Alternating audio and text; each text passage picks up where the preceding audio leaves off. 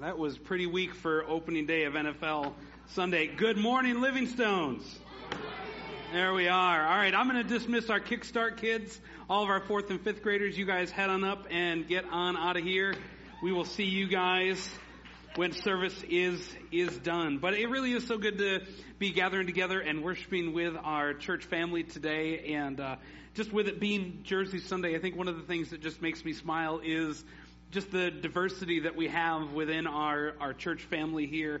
Um, you know, like I saw John this morning being a Vikings fan, and and I suppose it's all right. I'm glad you're here, John. And uh, I, I I can't I don't I don't know if I saw Ed Gaddy or not, but I was I was expecting to see Ed in his Cowboys uh, jersey, and even you Bears fans, I'm glad you guys are here today um, as well. You know, it really is a testament to the goodness and the grace of God. You know that that He can really take a diverse group of people and make them one body together. Um, except for Patriots fans, like I, I I'll just like I, I'm I'm I like I just got to say, you know, in Mark three, where Jesus talks about you know the unforgivable sin being blasphemy in the Holy Spirit, he might have just forgotten to mention being a Patriots fan too. But for whatever for whatever that's worth, um, I, I do have something though I do need to share with you before we get into our message this morning. Just a, a bit of, of news actually that I was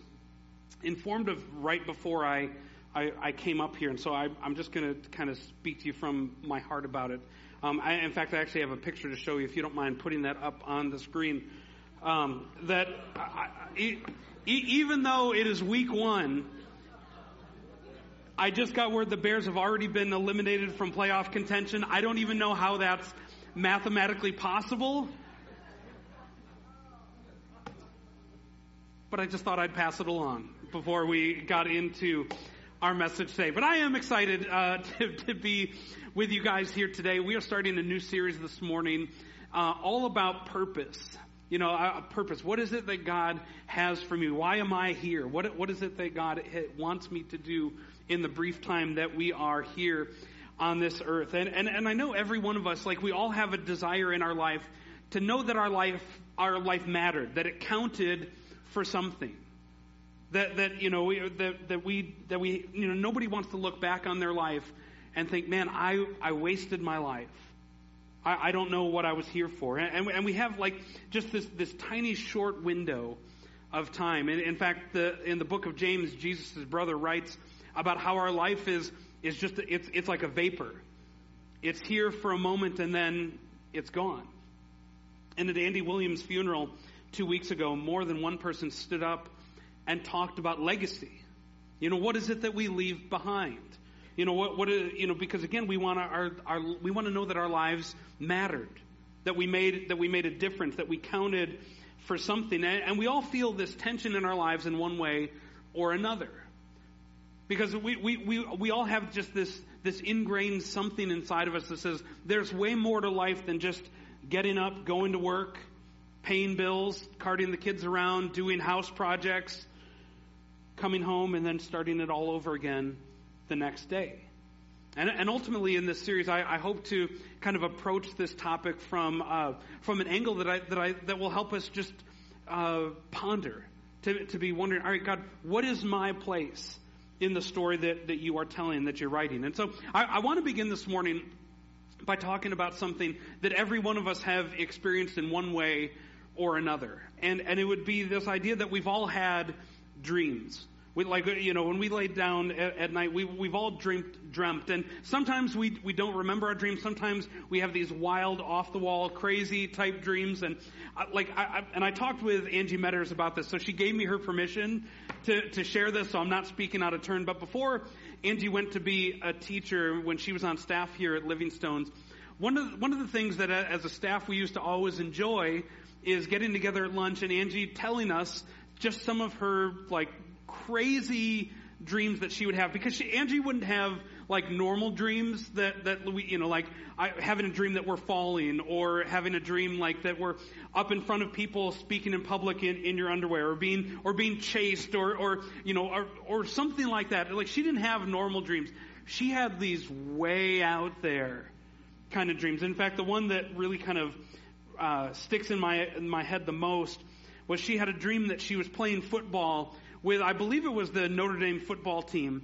And it, but instead of throwing a football around, they were actually throwing around livers. I, like they were playing football with, so, so for any of you amateur psychotherapists out there, if, like, if, if you, if you have a diagnosis or an interpretation of what that playing football with a liver, I have a conversation with Angie after uh, after service today. But but but in talking about dreams, I, am not talking about the kind of dreams we have that that might seem crazy after maybe we ate some bad Chinese the night before. But I'm talking about dreams that we have about our future. Dreams we have about what's going to what's going to occur in, in our life? What, what do we want to see? You know, like, like when we, when we were kids, we had dreams about what we wanted to do and what we wanted to be when we grew up. Like wanting to be an astronaut or be a firefighter or being an archaeologist or something like that. Or, or, or we've had dreams about what life would be like someday. I remember before we had kids, Angela and I talking and having dreams about, all right, what's life going to be like having kids? Or we have dreams about, you know, our, our career path dreams about what marriage is going to be like. And, and, and I shared a quote in one of my earliest sermons that, that I was here as, as your pastor. And I had forgotten about it until Andrew Albright uh, reminded me of it this summer at the seismic retreat. And it's by the great philosopher Mike Tyson, if you can actually put it up on the screen, that, that he said, everybody has a plan until you get punched in the mouth. And, and I think that there's so much I, am going to give Mike Tyson a lot of credit. There's a lot of wisdom in that, that, that everybody has plans, everybody has dreams, everybody has thoughts. And then one day you get punched in the mouth. One day life happens. And it kind of throws all of it out the window. I mean, th- this this idea that he was sharing here, you know, any any boxer, any anybody who was, you know, a UFC fighter, like they train for weeks or for months for their big fight coming up. They, they prepare for their opponent. They have a plan. They have a strategy going into, into the fight of how they're going to win. Maybe they know some of the weaknesses of their opponent and they, they're trying to strategize, all right, how am I going to exploit those weaknesses? And then on fight night, you come into the, the fight and you have a plan, but once the bell rings, once the bell rings, you can't predict what's going to happen next. Sometimes, something happens that maybe you didn't expect. Maybe your opponent, he was working on those weak areas that you had been preparing for. Or you get punched in the mouth and you have to compensate in one way or another. I, th- this is the same kind of sentiment that was first uttered by the Prussian Field Marshal Helmut von Moltke. If you can put that up on the screen uh, for me, please. There's, yeah, this is, this is Helmut uh, von Moltke. And he said, he was a, he was a, a Prussian field marshal, and he said, No plan survives first contact with the enemy. No plan survives first contact with the enemy. And, and he was writing a, a military training manual. He saying, all right, you, can go into war, you can go into battle, you can have all these plans, all these dreams, all these thoughts about how it's going to go. But then when you step on the field of battle, things happen. Stuff, stuff comes up and life, life occurs. Things that we didn't expect, things we weren't prepared for. I mentioned a moment ago about how Angela and I, like, we, we had dreams and thoughts about what it was going to be like having kids. And before you have kids, you have all these grand, wonderful thoughts about just how wonderful everything's going to be. And you parents know, like, kids have a way of throwing a wrench in all those plans that you had. And not, not even always in a bad way, Michaela.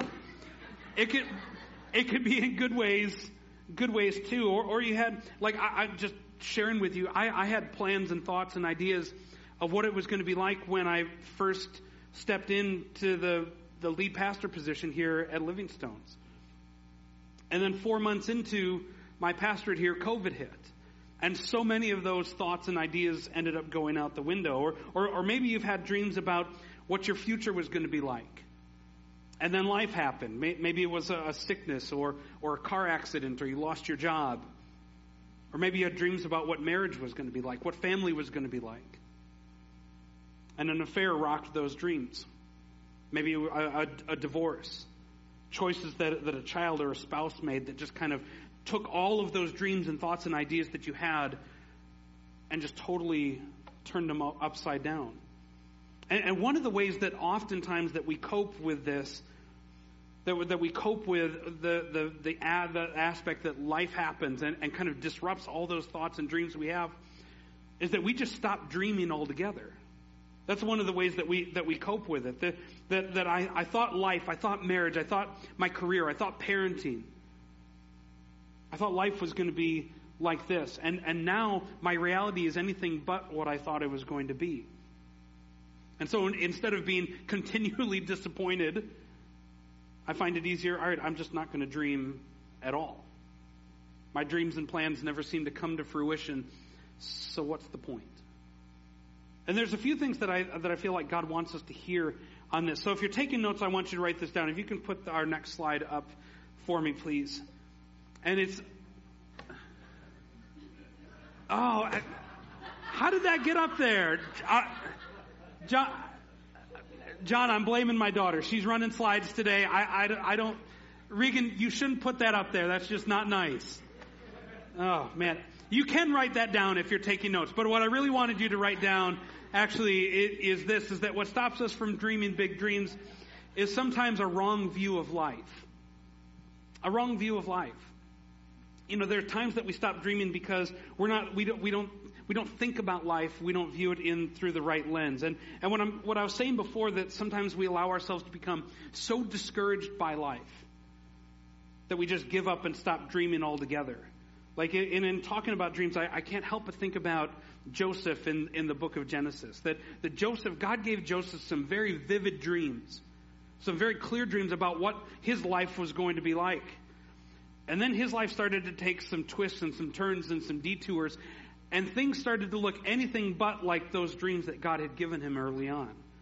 And, and perhaps Joseph, maybe he got discouraged. Maybe he had some doubts along the way. Genesis doesn't record that for us. But it would have been very easy for him to get so discouraged with, with what life was looking like. Right, I had thoughts, I had dreams. God, this was from you. And now I'm rotting away in a prison.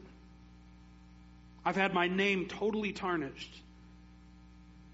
Uh, uh, maybe I just need to give up on those dreams, God, that you gave to me. And, and in all the things I listed just a few minutes ago, like it can become so easy to become disheartened by life that we give up on dreaming altogether. But, but I don't believe that's what God has for us, nor what he desires for us. In fact, Solomon wrote in Proverbs chapter 4, he says, I want you to look straight ahead. Fix your eyes on what lies before you. And, and I know this for me, like I, how often I end up spending time looking in the rearview mirror at the things that weren't what I wanted them to be in the past the failures, the, the things, the things that didn't turn out like I wanted. And, and we can spend so much time looking backwards that we end up missing out on what God has right in front of us. He goes on to say, mark out a straight path for your feet. Stay on the safe path. Don't get sidetracked. And how many times have we gotten sidetracked? We've gotten discouraged and sidetracked with, with this thing or this distraction over here. And keep your feet from following evil. Like it, it can become so easy to focus on the dreams and plans that have failed, that didn't come to pass, that we can end up missing out on what it is that God actually has for us, the, the purpose that He has for us that's right in front of us. And sure, like there are definitely things that we can look back and we can learn from our past. There, there's things that we can we can look backwards and, and, and we should learn. We we ought to do that.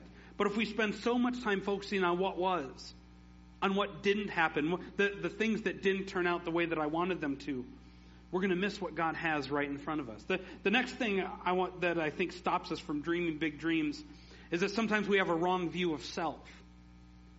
We have a wrong view of ourselves. There, there's there's many times, and again, I'm speaking to you from just from a place of, of honesty and just talking plainly with you today. That there's many times that we stop dreaming because of how we feel about and how we view ourselves. That if we, if we see ourselves as mediocre, if we see ourselves as, as a loser, as a failure, as someone who's never going to amount to anything, we're never going to succeed at anything, we're always going to stay in that own pit, in, in that pit of ours that, that we've created.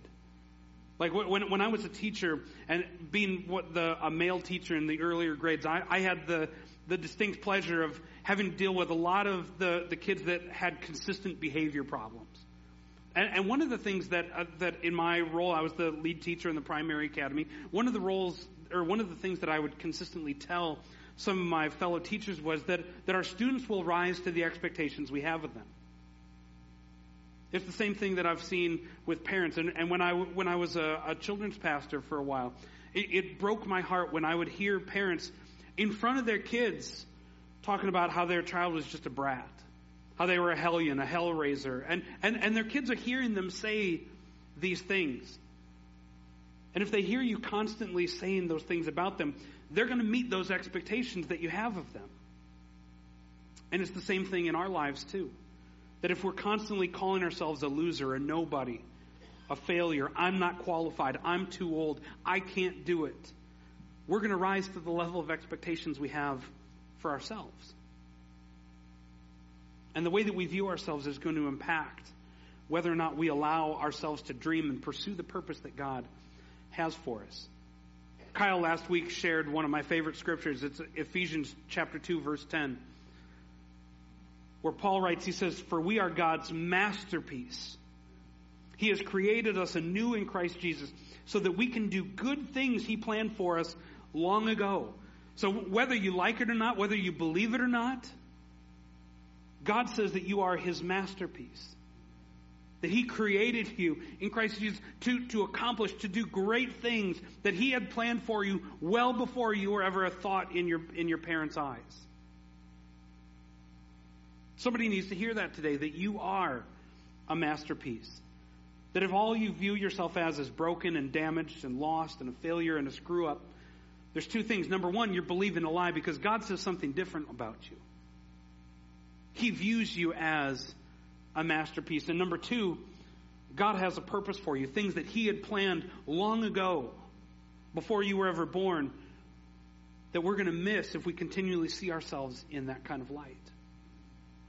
Regardless of how we may feel about ourselves, God's opinion on the subject is what truly matters. And He views us as a masterpiece. And I think the last thing that kind of helps us uh, or prevents us from dreaming big dreams is we, we talked about a, a wrong view of life, a wrong view of self. Sometimes we just have a wrong view of God as well. That I think way too often our, our vision, our thoughts about God is, is way too small. And this can be reflected in, in, our prayers. Like, like how, and I don't mean this in, in a judgmental way. I'm pointing the finger at myself too. But how many of my prayers focused on God, help me to have a good day? Help me to have safe travels. Like, like it, it, here we have a relationship with, with the creator of the universe, and what we're asking of him is, God, I want to have a good day. Like, like sometimes our, our vision of who God is is way too small. Like, like are, are we believing God for big things? Are we believing God for the impossible? And I think one of the, I think this is one of the reasons that we stop, we stop dreaming, that, that maybe we've lost that sense of that awe and wonder that we, that we are in relationship with, with a God that spoke the world into existence, who can bring people back from the dead, who can restore sight to the blind, who can do the impossible. Jeremiah said it like this in Jeremiah 32 17. He says, Ah, sovereign Lord, you have made the heavens and the earth by your great power and your outstretched arm. Nothing is too hard for you. Like nothing is too hard for God, and we can trust Him and believe Him for things that may seem completely out of our reach. And so sometimes we stop dreaming because we have a wrong view of God, that, that we're viewing God in too small a lens. Instead of trusting that He truly is the one that, that can that can do exceedingly abundantly beyond anything we may be able to think or imagine. God has a purpose for every single one of us. And it's not just to, to live, eat, sleep, work, pay bills, pay taxes, and die. And I'm convinced that God has put dreams inside of every one of us in this room right now today. That there's things that God has placed inside of you. There, there are things that God is stirring your heart about. And, and maybe what we've done is maybe we've just kind of pushed it aside. Maybe we've just let it, let it atrophy in a way. But God wants us. He created us to make a difference in this world that we live in. And instead of shoving those dreams down, shoving them aside, instead of convincing ourselves, you know what, it's never going to happen, there's no use in trying, maybe we, we actually need to allow ourselves to, to dream. God, what is it you want to do in my life? What, what is it, what difference do you want me to make in the lives of those around me? At my place of work, here at church, uh, no, no matter where I go. And, and I'm not, I'm not talking about dreams of like owning a Corvette, retiring when you're 60 and having, you know, a, a house on, on a, a vacation home on the beach. That's not the types of dreams I'm, I'm talking about. But I'm talking about like a God honoring dream. One that makes a difference and leaves a mark in the world that, that we're living in. So let's talk for just a few moments here about, about a God honoring dream. And so, this first thing I want you to write this down is that a God honoring dream will seem risky. When, when, when, God places something inside you, it's going to seem risky. And, and, and again, I'm just going to be honest with you, and this is going to come as no surprise to people who know me well. Like, um, I am a very calculated risk taker. Like, I, I, I, like to be fairly certain of the outcome of something before I go ahead and, and pull the trigger on it. Like, I, I, I like to have a, a, a, pretty clear idea of what's going to happen next. And, and maybe, maybe it's a control thing. I, I like to think it's, it's wisdom, but I'm, I'm, I'm probably just fooling myself. But when I'm weighing things out, trying to decide what to do, what course to take, I like to have a high degree of certainty about what's coming up next.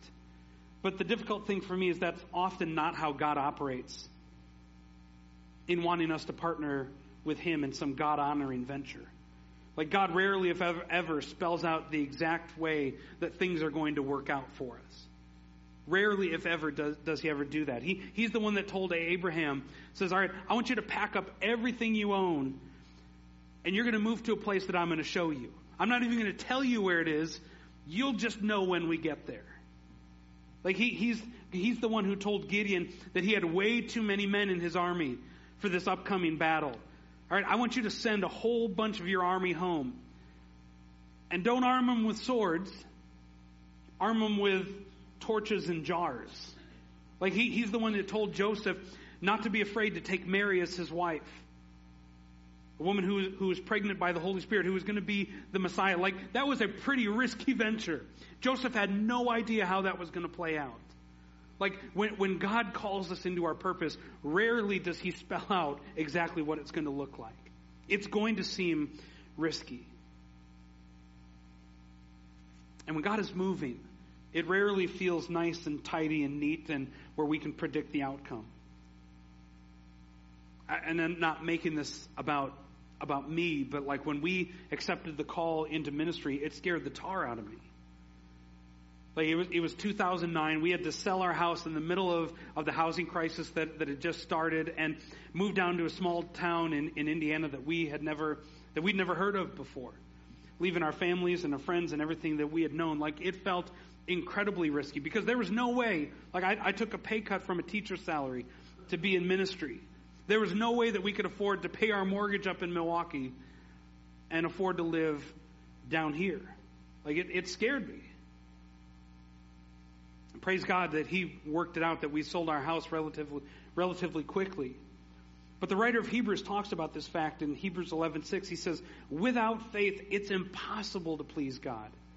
Because anyone who comes to him must believe that he exists and that he rewards those who earnestly seek him. Like journeying with God, following God, walking in your God given purpose, it's going to seem risky. And it's going to require that we take some steps of faith, that we take some steps without knowing what the outcome is, is totally going to be.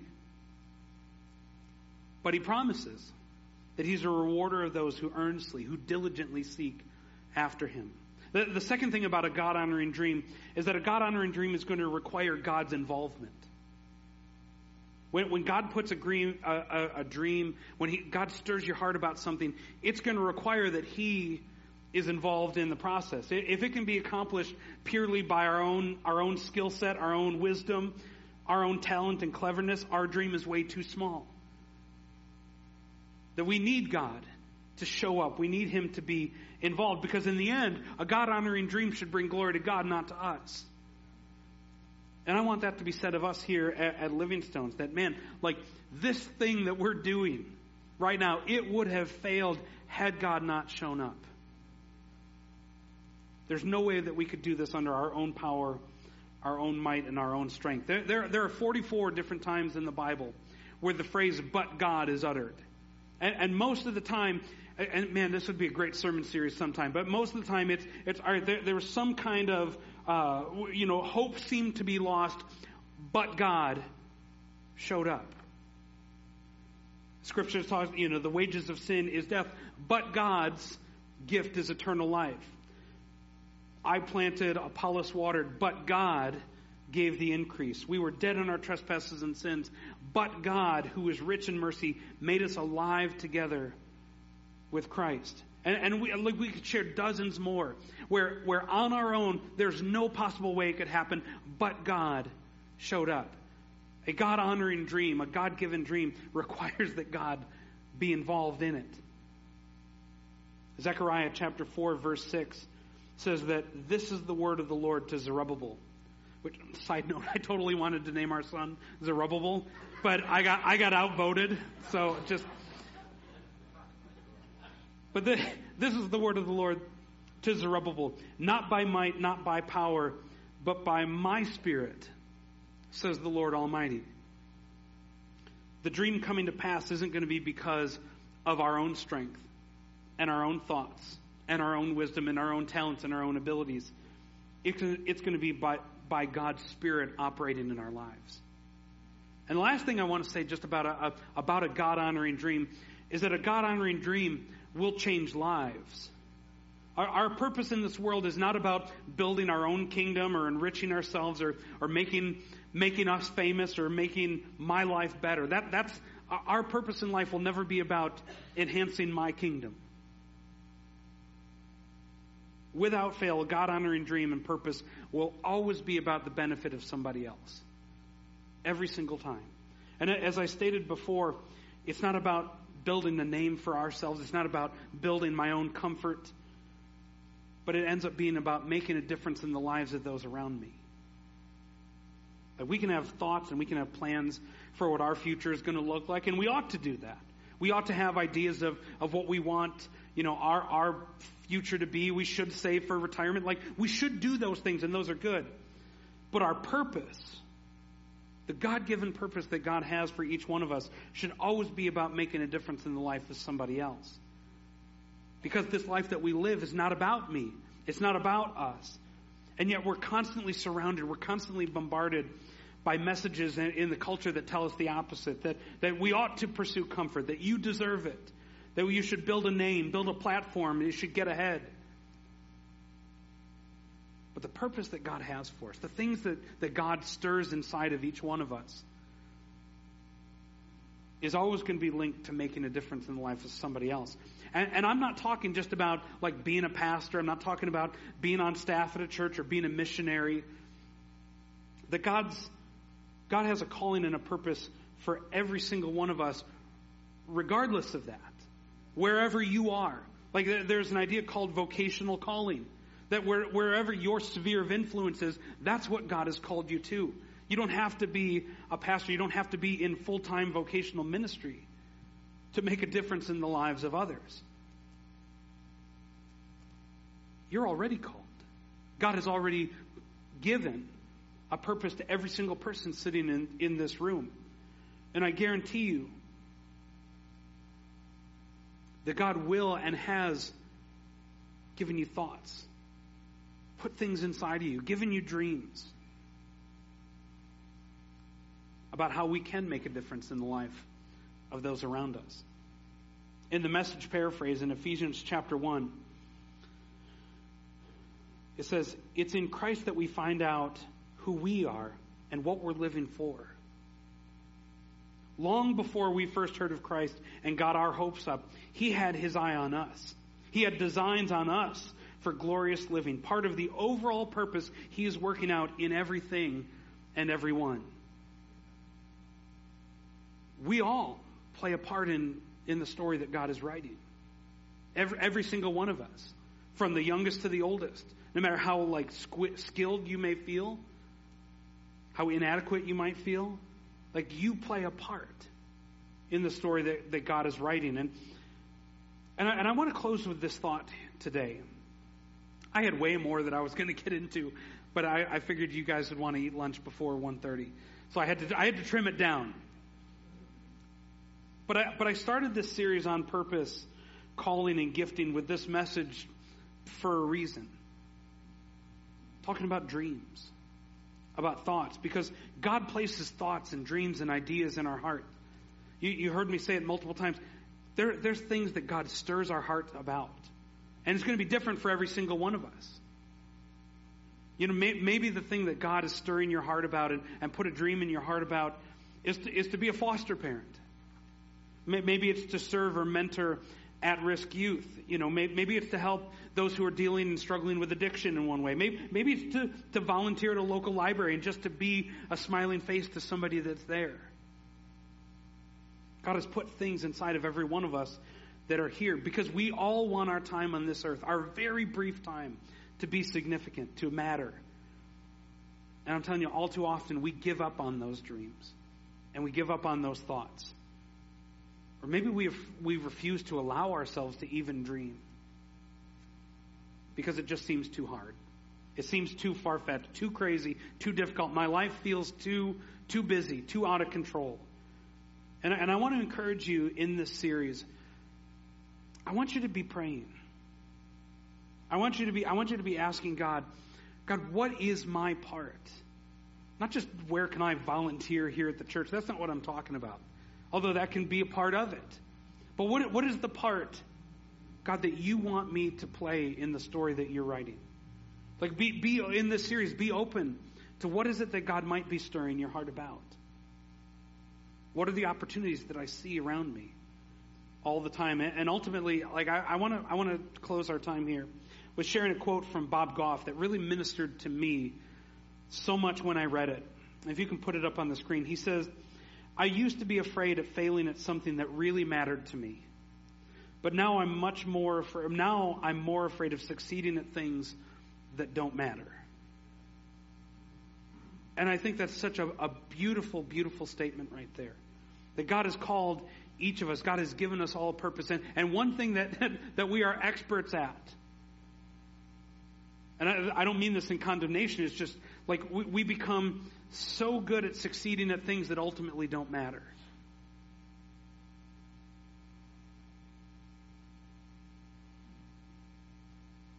Ephesians 2:10 says that you are God's masterpiece, made anew in Christ Jesus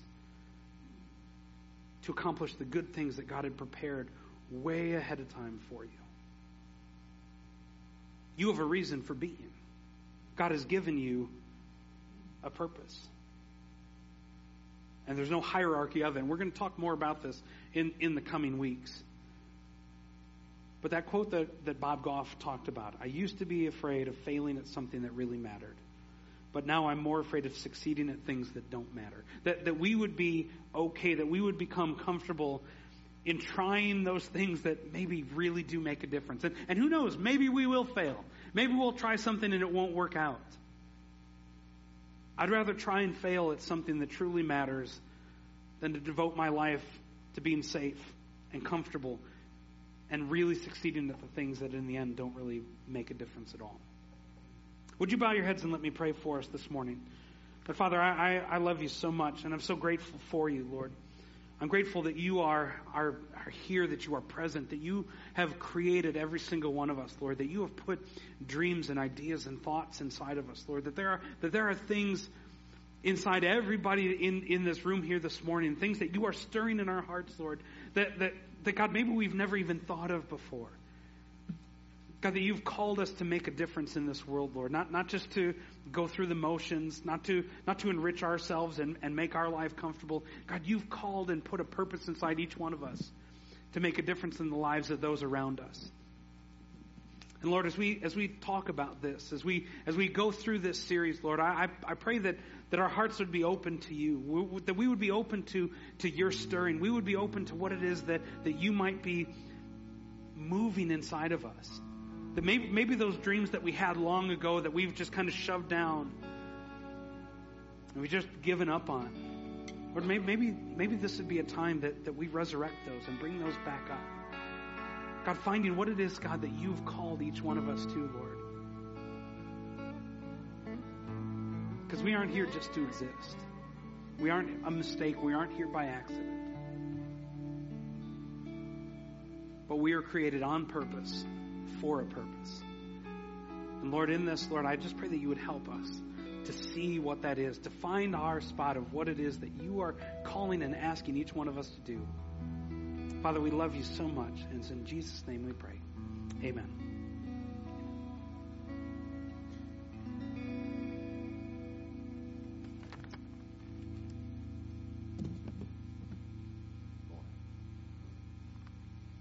Good morning, church.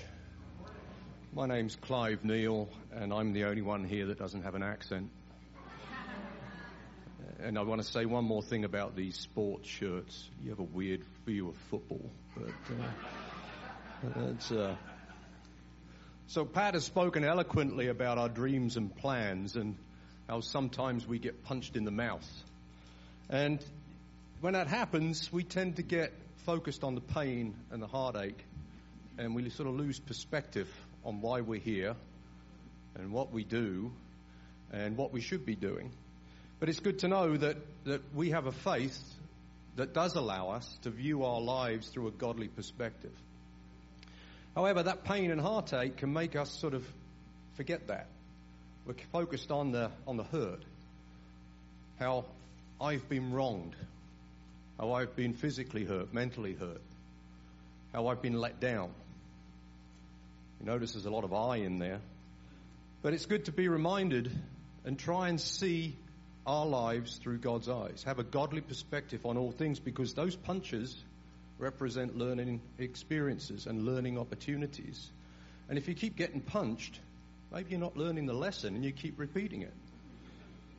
So, what is a godly perspective? And there's a few verses that come to mind um, maybe the most famous one is in Matthew, but this is also from Mark. Mark, I have to put my glasses on. Mark 12, 28 through 31. One of the teachers of the law came and heard them debating. Noticing that Jesus had given them a good answer, he asked him, Of all the commandments, which one is the most important? The most important one, answered Jesus, is this Hear, O Israel, the Lord our God, the Lord is one. Love the Lord your God with all your heart and with all your soul and with all your mind and with all your strength.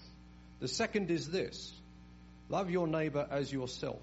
There is no commandment greater than these. We've heard it said that God is love, and Paul tells us in 1 Corinthians 8 3 but whoever loves God is known by God.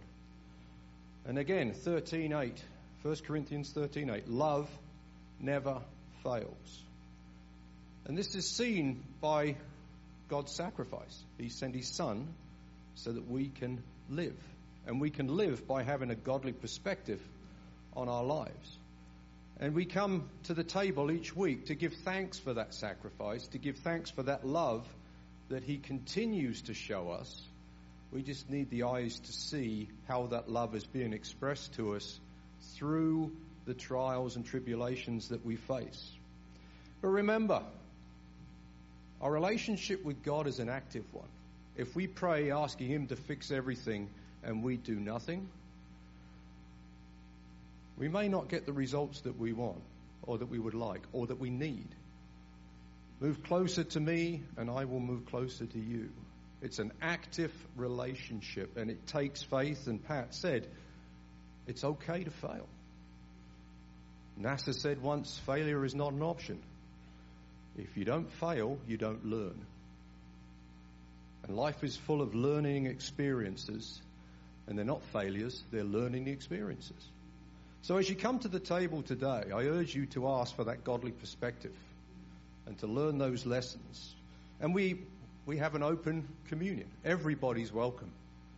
You come up, and I just ask not only to give thanks for the sacrifice that God made and continues to make in our lives, but also to ask for that godly perspective. So when you leave here, you start viewing things a little differently. That you're not just getting dumped on, God is trying to teach you a lesson. Why are you letting this happen to me? Because you didn't learn the lesson last time.